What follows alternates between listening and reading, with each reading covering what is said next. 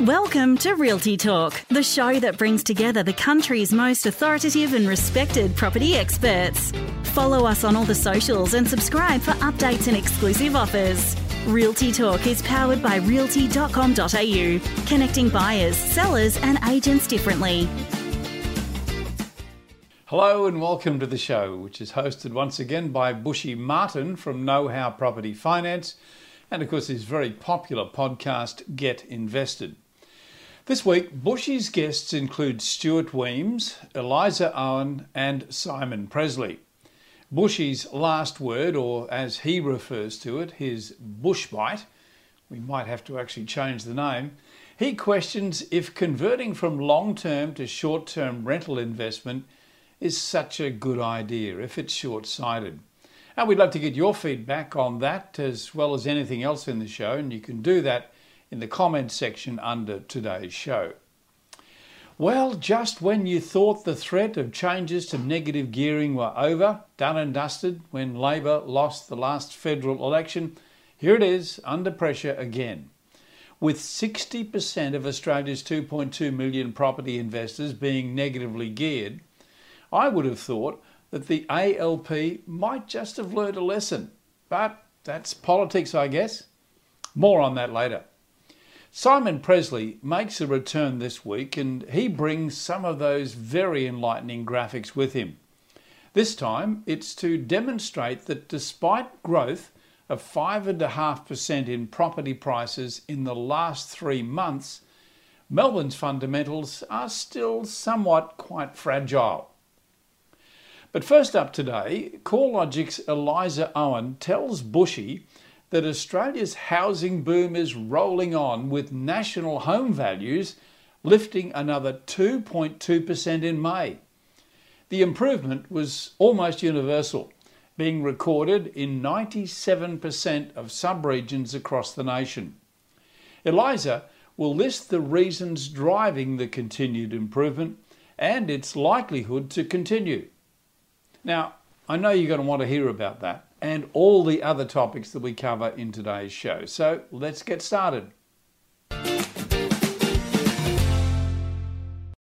Welcome. Now, housing markets around Australia continued to surge in May, with CoreLogic's Home Value Index up another 2.2% over the month, resulting in a 7% rise across the country over the last quarter. And of the 334 regions analysed, 97% have seen value increases over the last quarter, which is really rare and one of those occasions where we're actually seeing the rising tide raise all ships. So, to discuss the details and what's behind this and the continued growth that we're seeing, we're joined by leading property market analyst and the head of research at CoreLogic, Eliza Owen. Welcome back to the show, Eliza. Thanks for having me. Eliza, uh, why are we seeing such a strong upswing in values across all areas and all property types at the moment, do you think? So, I think that there are some really impactful broad factors that have created demand across a, a wide array of different segments in Australian housing. And that is largely to do with low interest rates. Um, any direction in the movement of interest rates generally has an inverse relationship with property values. So, with interest rates sitting at record lows, uh, mortgage rates coming down to uh, record lows, um, that's created a, a, swift increase in uh, property prices. But I think more structurally at the moment as well, we've seen an increase in um, other types of assets and products and commodity values is a big one. Yep. So, as well as a housing market upswing, we've got a uh, uplift in production and mining as well, and that's sort of supporting those more resource markets um, and even manufacturing markets that may have typically performed counter to some of the larger property markets in, in Sydney and Melbourne in the past as well. So, uh, as you mentioned, we saw of the SA3 submarkets that we analyze, 97% um, have seen an increase in value in the past three months. So, that leaves about 11 markets across the entire country that uh, didn't see an increase. And even among those, you know, they tend to be further afield regional markets that are maybe more associated with um, gas markets as opposed to iron ore, which is performing more strongly. Or they have started to see a monthly increase, but in quarterly terms, they're sort of lagging behind the rest of the market. Um, so, I mean, within that, there are kind of different dynamics, and there are areas that are doing better than others, but uh, it's definitely good for sellers in many parts of the country right now.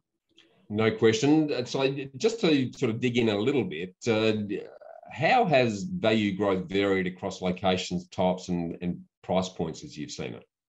Well, it's been really interesting. So, if we look at the change in values over the past year, say, um, we could see that regional markets have really outperformed the capital cities. So, um, home values across regional Australia were up uh, 15% over the year compared to a 9% increase in the regional markets. Once we get to the uh, monthly movements, though, that performance gap has really shrunk, um, with capital cities actually outperforming uh, the regions uh, by, you know, just uh, 10 basis points, not much at all. Yeah. Um, and then across the house and unit market, for example, that's where we're seeing some other major changes. So, an uplift of about 13 per house, uh, 13% in the house segment, um, as opposed to about 3% in the unit segment um, over the year. So, both segments still in upswing, but houses well outperforming. Now, in terms of what we've seen in that outperformance among regional Australia um, detached housing, it comes back largely to the profile of the buyer. If we look at ABS housing finance data, the latest release was April, so that came out last Friday.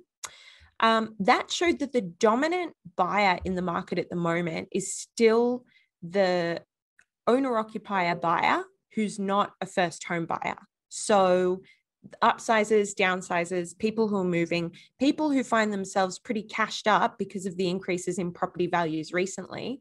They can afford to participate, uh, they can afford to get into the detached housing style.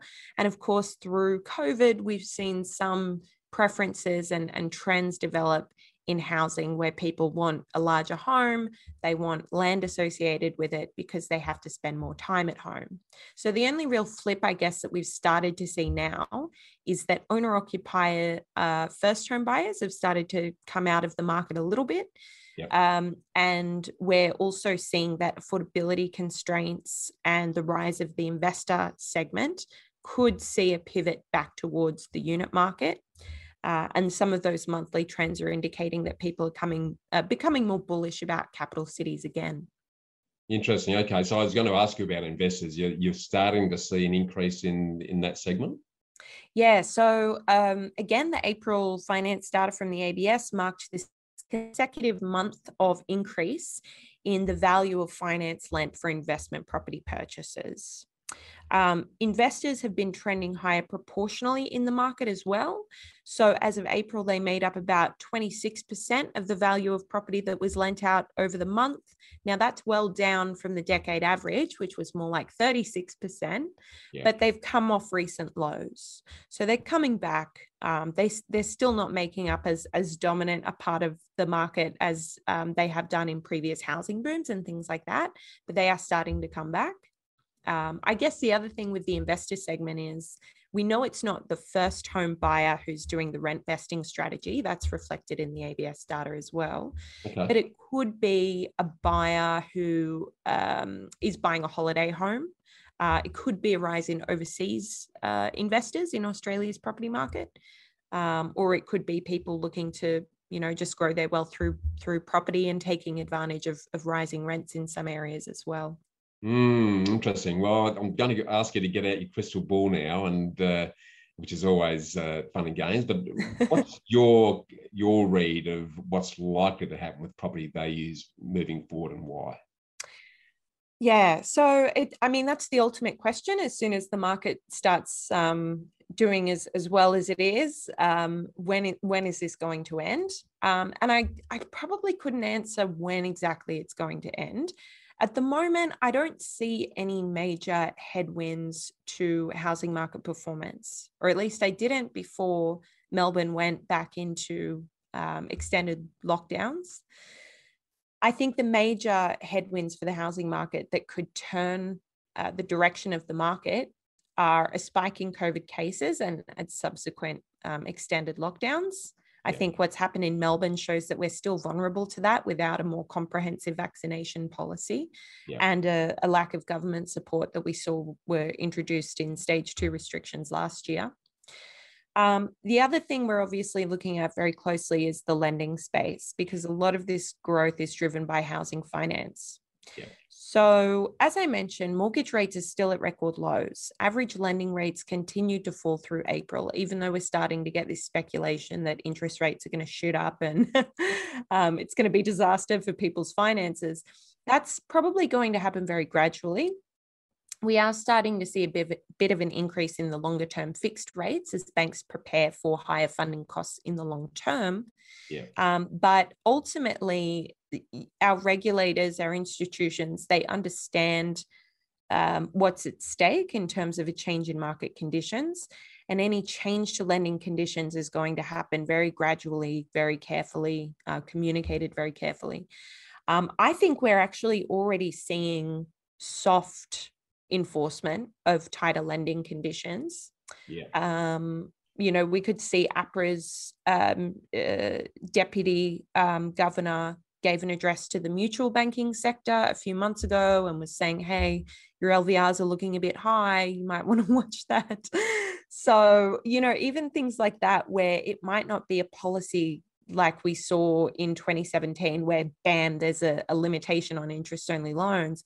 This could be a gradual, softly communicated thing to, to try and gradually um, take the foot off the accelerator in the housing market.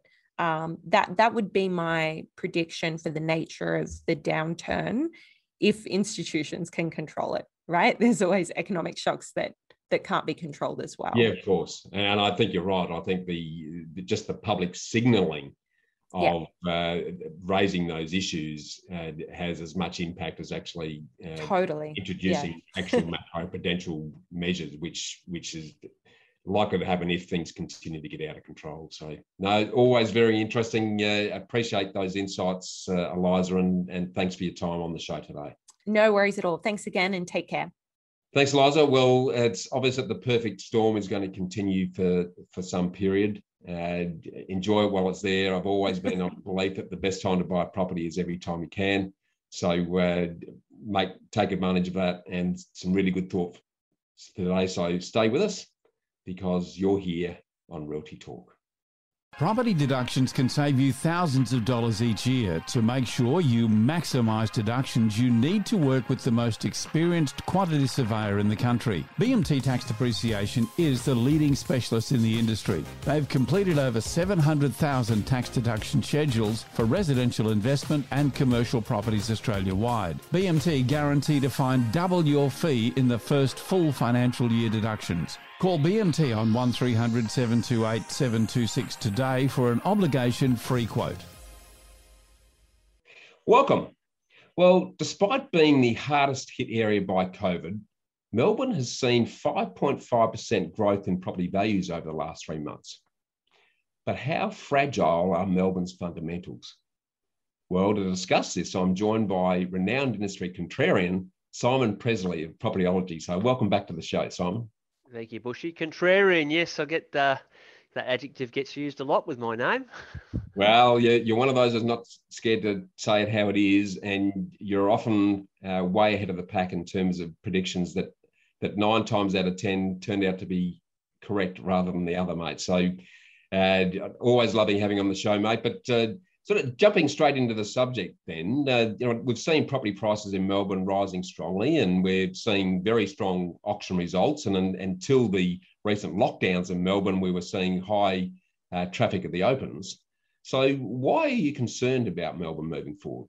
Yeah, I think always with property, uh, unlike shares, Bushy, people need to be uh, just as much focused on the, the next few years ahead as they are on the in the moment because we don't buy property for a day. We can certainly buy shares for a day, but uh, that's not how one transacts in property. So, you know, people only need to go back to uh, early 2017 and the same really high auction clearance rates and long queues at open homes that we see today is what what they saw in early 2017 but little did those people know they're only a few months away from the start of a downturn. So um, this is where we need to understand fundamentals and, and analyze them objectively. And when we've done that for melbourne uh, here's a few numbers that are not by any means pretty Overseas migration on the demand side of property, Melbourne typically gets about 80,000 people per year, a net figure, adding to their population.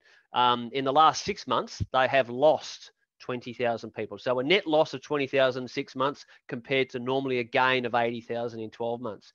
Internal migration, these are the existing residents of Melbourne who may move from one location to another.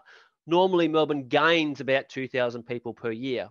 Last year, Melbourne lost 26,000 people per year. So technically, Melbourne's population declined in the 2020 calendar year. Um, construction. Melbourne has about 45 to 50,000 new dwellings already in the construction pipeline. And the Victorian state government, as part of its economic recovery plan, is cranking that up. Resale supply, the number of properties listed for sale today uh, yes, it's con- the, the low volume of supply is contributing to the high results seen at the coalface today, but that number of properties listed for sale is growing pretty significantly and at a faster rate than any other location in Australia. Vacancy rates, which is rental supply. Melbourne today has the highest vacancy rates in all of Australia and the highest in its 200 year history. There are now 25,000 properties empty rental properties empty in Melbourne. Just a year ago, that was 11,000. Significant extra rental supply. Rents, it's not just the CBD rents that have declined by in excess of $100 per week. Suburban houses, particularly in the inner east and the northwest of Melbourne, have declined by about $2,000 per annum over the last 12 months. So there's some household budgets there. There's a landlord behind those properties that's at a big big hit to its uh, to its income. Um, and then we've also got uh, new rental legislation, which is certainly not going to encourage more investors to participate in real estate. If anything, it's going to discourage them. So none of these things are um, are good. Um, and then there's some concerns we've got about Melbourne's economy as well going forward. Well, let, us jump straight into that uh, and get you to talk us through how you are seeing Melbourne's economy and, and how this is relevant to uh, property markets. Yeah, so if we bring up a, a graphic here, Bushy, uh, uh, look at this graphic called Melbourne's fundamentals, and you can see the green line there. We've got uh, we got eight different metrics here. The green line is showing uh, Melbourne, and the blue blue line is showing uh, its comparison to other parts of Australia. And none of those trends are good. Now, where uh, a local economy, so in this case, Melbourne's economy, more than anything else, a local economy always has the biggest influence on a property market because at the end of the day, it's economic conditions which create jobs or causes job loss or wage growth or wage decline or confidence. Before anyone buys a property, we don't think of it this way, but we actually buy the debt and no one willingly buys debt without confidence. There's quite a bit of pent up demand in Melbourne at the moment, which is reflected at the uh, uh, open homes and auctions. Um, but once they purchase that property, they're gone. Where's the next layer of people coming through? That's going to come from their confidence or lack thereof in Melbourne's economy. Now, Melbourne is a global city, um, always uh, relies heavily and benefits a lot from international business. Um, tourism, uh, for example, Melbourne typically gets about 11 million visitors per year from people coming from overseas, and that generates about $10 billion per annum to Melbourne's economy. It hasn't got that for the last 12 months. Who knows how long it will be before it will return to that. Um, in, international students, Melbourne usually has about 200,000 people living in Melbourne to study at the universities, and they've come from other parts of the country. It doesn't have that. We don't know when that's going to uh, going to return. Um, CBD office vacancies. There's 60% of Melbourne CBD offices that are empty. That's miles more than any other location in Australia. Now, how that affects property markets, if people are, it's not only the landlords of those offices that aren't getting a rental income, it's the people who are normally there Monday to Friday, 7 a.m. to 6 p.m. or whatever it is. If they're not there, they're not going out getting coffee, buying suits and dresses and supporting all those local businesses. So um, we shouldn't underestimate how important that is to Melbourne's economy. It's retail trade. It is the weakest. This, these are official ABS um, figures. They've got the weakest retail trade in all of Australia. Job advertisements are the lowest uh, change in volume in all of Australia over the last 18 months. Residents continue to relocate away from Melbourne. They're not moving into Melbourne. And sadly, it's in lockdown again. Uh, those who watch the news would have seen the droves of cars heading out of Melbourne. So we've got some concern for psychological um, impacts of, uh, of the lockdown on, on Melbourne, how that will not only affect the economy, um, but also demand for housing, whether it's to rent or buy. And the last, but probably most important bit, is the enormous amount of debt that the Victorian state government have taken on. Now, every government in the world, bar none, has taken on a lot of debt to respond to COVID, and that's mostly good. But Melbourne has taken on more debt than any other state in Australia by a country mile. And how that affects property markets is going forward, its ability to raise funds for future infrastructure projects or to support different parts of its industry. We only need to look at Queensland to see the adverse impact of a state government having too much debt. Queensland state economy, my home state, Bushy, we have had the highest debt in Australia for many, many years now, for about 15 years. Yeah. Queensland's economy has been one of the weakest economies for that decade. Queensland's property markets have been significantly underwhelming because of that. So, big picture stuff, but people need to be aware of it. Yeah, well, uh, some some really good indicators there. What general advice then would you uh, give to us about Melbourne's property market moving forward? Yeah, um, I guess it depends on uh, on where you sit and which, which demographic you're in. Um, I don't want. There's no reason to be panicking. I'm not. I'm not forecasting a, a, market crash. I'm not saying that people should, you know, wholesale their properties, but you need to be aware that what your the barbecue discussions, the lunchroom discussions, is got nothing to do with the fundamentals we've been talking about there. Um, I I have I would not rule out the possibility of Melbourne property prices declining at some stage over the next couple of years. Again, not a crash, but the boom that is happening at the moment is widespread, and I do not see that continuing in Melbourne. If you're the owner of an apartment, I would be concerned about that. Um, nothing to do with COVID. We've already got examples of places like Perth and Brisbane where apartments have not seen any growth at all for at least 10 years. Yeah. That's without the stuff that Melbourne's uh, had to deal to deal with with the coronavirus. So, yeah. anyone who's thinking that uh, that could not happen to an apartment in Melbourne, um, I'd suggest that that's not wise thinking, and you're going to have problems um, with your rental income if you are an investor in a Melbourne apartment for quite some time. It could be several years before you see any rental growth. Um, yeah. So you need to factor that into consideration. I think the uh, the middle ring detached houses will remain solid. I don't think the strong growth that Melbourne's seen in the last six months will continue for much longer. Um, but I think the, those values in general um, will hold up. If you're an investor now and always, you need to you need to consider yourself borderless. The city that you live in is irrelevant when it's time to invest. You need to consider the fundamentals of every location in Australia, and Melbourne have the weakest fundamentals in this country uh, by a long shot at the moment. Um, and the last piece of uh, piece of the puzzle are commercial offices and inner city retail. Um, if anyone owns those uh, property assets, um, unfortunately, there's a bit of pain ahead, in my view. Yeah, no doubt about it, mate. Some very sobering thoughts there. Thanks, Simon. I really appreciate you coming on the show to, to share that with us. My pleasure. Thanks, Bushy. But uh, well, it's very clear that you need to dig deeper than the headlines and the stats to really understand what's going on in property. And there's no doubt that uh, Simon and his team at Propertyology are very uniquely positioned to help you with that. Stay with us for more here on Realty Talk. Property depreciation is the natural wear and tear of a building and its assets. Property investors can claim depreciation as a tax deduction each financial year. Depreciation is a non cash deduction. This means you don't need to spend any money in order to claim it. On average, BMT tax depreciation find residential investors almost $9,000 in first full financial year deductions. Call BMT on 1300 728 726 today for an obligation free quote. Welcome. Now, if you're a property investor, you'll probably remember the huge sigh of relief that we all had when the Labor Party lost the last federal election, largely on the back of the, their policy to abolish negative gearing, with over 60% of the 2.2 million landlords in the country currently negatively geared. So you'd think we were safe from seeing negative gearing being under any threat in the future. However, Today's guest, Stuart Wemyss from Pro Solutions, is here to warn you that negative gearing may not be here to stay. So, welcome back to the show, Stuart.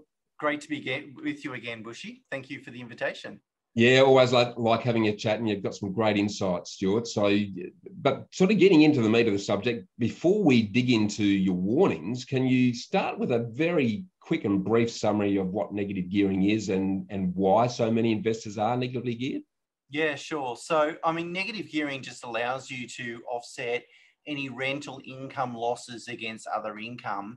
Um, and probably best explain with a very, very brief uh, example. So, if I earn $100,000 from my job, I will pay about $24,000 in tax. But if I have an investment property uh, and that property's income less expenses is a negative $10,000, then I can offset my $100,000 job income with my $10,000 investment loss. And my taxable income then is $90,000. And I then pay $20,500 of tax. So my tax bill's gone from 24 grand to about $20,500. Uh, so I've saved $4,500 there. That means that the, of the $10,000 that I lost on my investment property, I will receive a refund of four and a half thousand dollars. So my cost is five and a half thousand dollars. So it allows us, or it defrays some of the cost of holding on to negatively geared property. That is when the expenses are larger than the income. Yeah, and I guess the, the reason for going down the negative gearing road is you're betting on the fact that the capital growth is going to more than compensate for the cost of holding it in the meantime exactly right. There's no point losing money just for the sake of it. We, we definitely hope that over the long run, the dollar value of the the growth that I get out of the property will make any losses, any income losses, look immaterial. Yeah, absolutely. Now, I want to get into the interesting bit now, but what are the three reasons why you think that negatively gearing might still be at risk?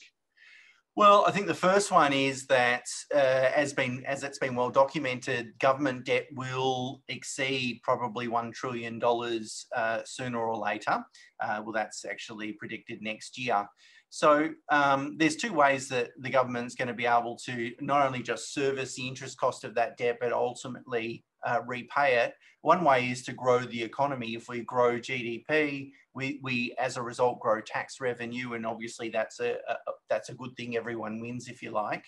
Another way is to increase taxes uh, or reduce tax deductions. And I think we look at the the the population, the amount of population that invest in property, it kind of informs us to some degree uh, around if I'm a, a, government coming up with some tax policy, how many votes do I have to lose? So about 11% of Australians, uh, adult Australians, invest in property. So as we saw from the ALP's election policy back in 2019, that was widely unpopular. But only 3.3% of the population own two or more properties. Um, and not all of those would be negatively geared, right? Because if I've accumulated a couple or more properties, maybe I've been doing it for some time and the rent's appreciated and I paid down some debt, etc., etc. So by limiting negative gearing as opposed to abolishing it in full, I think is going to be a, a far more palatable uh, policy for the electorate. That is, that I, it's a way of me potentially raising tax dollars uh, without losing uh, too many votes. So that's my first reason, Bushy.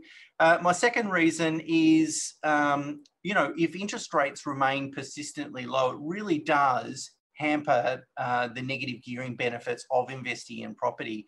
That is, that if I'm investing in property, the, the tax savings that I would have got maybe 10 years ago aren't nearly as high as what they are today, mainly because my cash flow costs are lower because interest rates are so lower, right? So a million dollar property um, today, you would be lucky it's losing in terms of income somewhere between ten and fifteen thousand dollars, whereas ten years ago, or give or take, uh, you know, the loss would have been somewhere, depending on interest rates, between twenty-five and fifty thousand dollars. Right, it's a massive difference. Yeah. Now, will interest rates increase? That's a million dollar question, of course, but we only have to look to um, economies like Japan and see that they've been stuck on zero interest rates for nearly 25 years. Yep. So we do know, particularly when there's a high level of government debt as a result of and more quantitative easing and so forth, we do know it's difficult for economies to get off uh, low interest rates. So if interest rates remain persistently low for the next five to 10 years, well, negatively gearing benefits or tax savings, if you like, uh, are going to be impaired as a result of that. So for the people that have incorrectly invested in property just to save tax or predominantly save tax, unfortunately, it might not necessarily help them do so. And of course, Bushy, we all know the only reason we invest in property is to build wealth. Uh, any tax savings are, um, are really just icing on the cake. Yeah. Uh, and the last one is the stage three tax cuts. So um, in a couple of years' time, they're going to flatten the, the, the tax brackets uh, so that anyone earning between forty and two hundred thousand dollars. Forty thousand and two hundred thousand uh, dollars will be on a, a thirty-four and a half percent tax rate. Um, whereas we know anyone earning over 180 is on the highest marginal rate, um, and between, and it used to be between 80 and 180, it was 39%. Anyway, as the tax rates fall, so do our negative gearing benefits. And so it kind of flattens the curve as a result of that. Yeah, it's a very good summary. And, I guess what you're talking about there with the limitations means that it's more likely to impact on the higher income earners, which from a, from a voting perspective is going to be much more palatable to the politicians. So uh, it makes a lot of sense what you're saying there. Uh, final question then, Stuart. What does all this mean to investors, do you think? Well, I would caution anyone from uh, making decisions to invest in property or any other asset for that matter um, on the basis of tax benefits alone. And I guess it's a it's something that I, have always said, and I know other many other commentators do as well. Uh, saving tax alone will not make you independently wealthy. Um, of course, we shouldn't go and pay any more uh, than we absolutely need to. Of course, we, we, we should take every avenue to reduce our taxes, um, but avoiding with the sole focus of just avoiding tax isn't necessarily going to help you build wealth. So, you know, I used to get, I don't get that many phone calls like this uh, these days, thankfully, but I used to, in, you know, 15 years ago, get phone calls, oh, Stuart, I want to buy an investment property because I paid too much tax last year. Okay, that's a good reason. That's not necessarily a good reason by itself to go and uh, buy an investment property. So, look, I would counsel investors probably to disregard any tax benefits as a result of investing in property. And if they occur and they remain, well, that's all icing on the cake. Um, but if they if they end up getting abolished, at least it doesn't upset your investment strategy. And I just think it's going to be too tempting for a government to fiddle with those negative gearing rules. Yeah, it's very good advice as always, Stuart. Uh, really appreciate your insights today, and thanks for coming on the show. Pleasure's all mine. Great, Stuart. Well, uh, as we've always said here at Realty Talk, uh, you don't invest just to save tax. You need to focus on investment grade properties with the highest growth and don't rely on negative gearing as part of your strategy to afford the property. That's the, the key take home message I take there. So stay with us for more here on Realty Talk.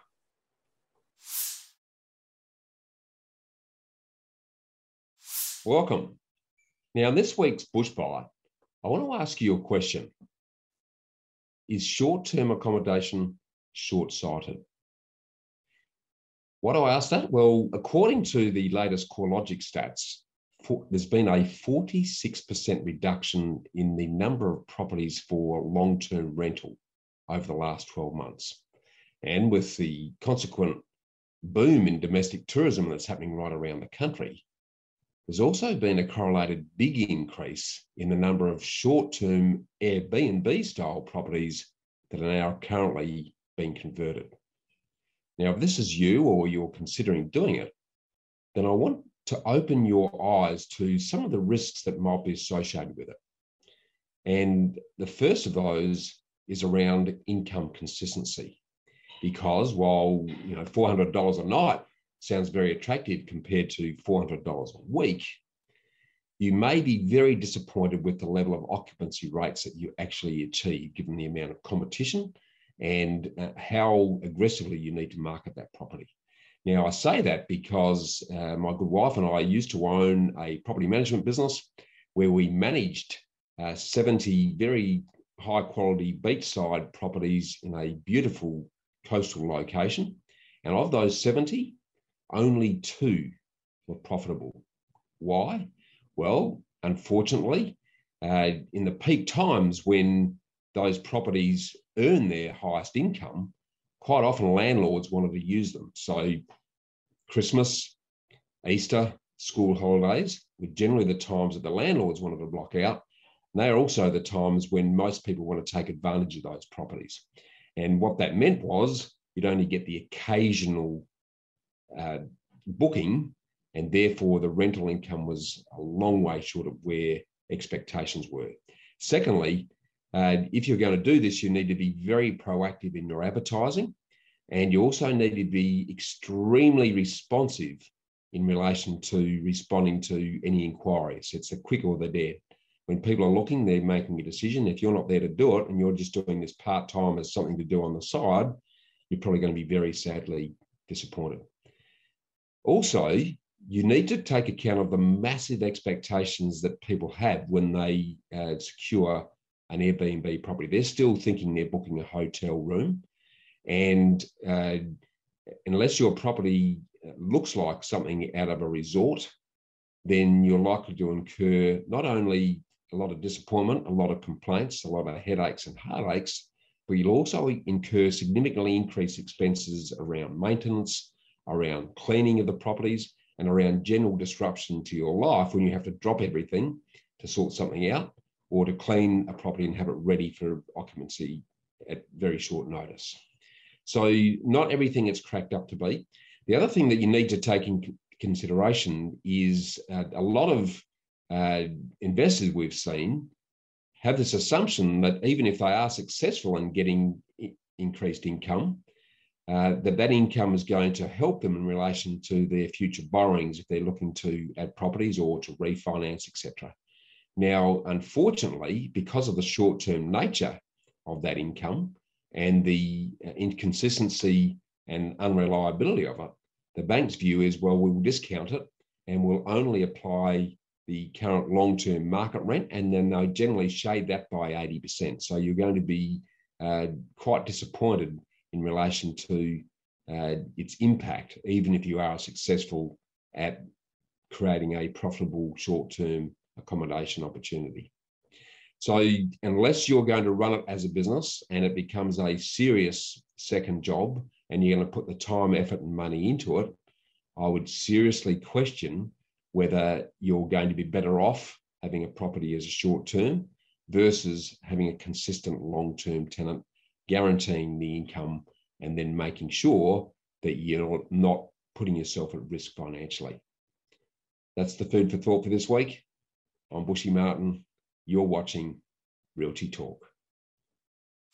Once again, thanks, Bushy. Some really good advice. Catch more of Bushy at his Get Invested podcast. Well, that's it for another show. A special thanks to Bushy's guests, Eliza Owen, Stuart Wemyss, and Simon Pressley. And a reminder that you can see all of our shows at realty.com.au, along with one of Australia's most extensive range of properties for sale from over 7,000 agencies nationally. Thanks to Realty and also to BMT Tax Depreciation for their support. I'm Kevin Turner. We'll see you next time. Miss something in this week's show or want to catch up on past shows? Do it anytime at realty.com.au, where we connect buyers, sellers, and agents differently.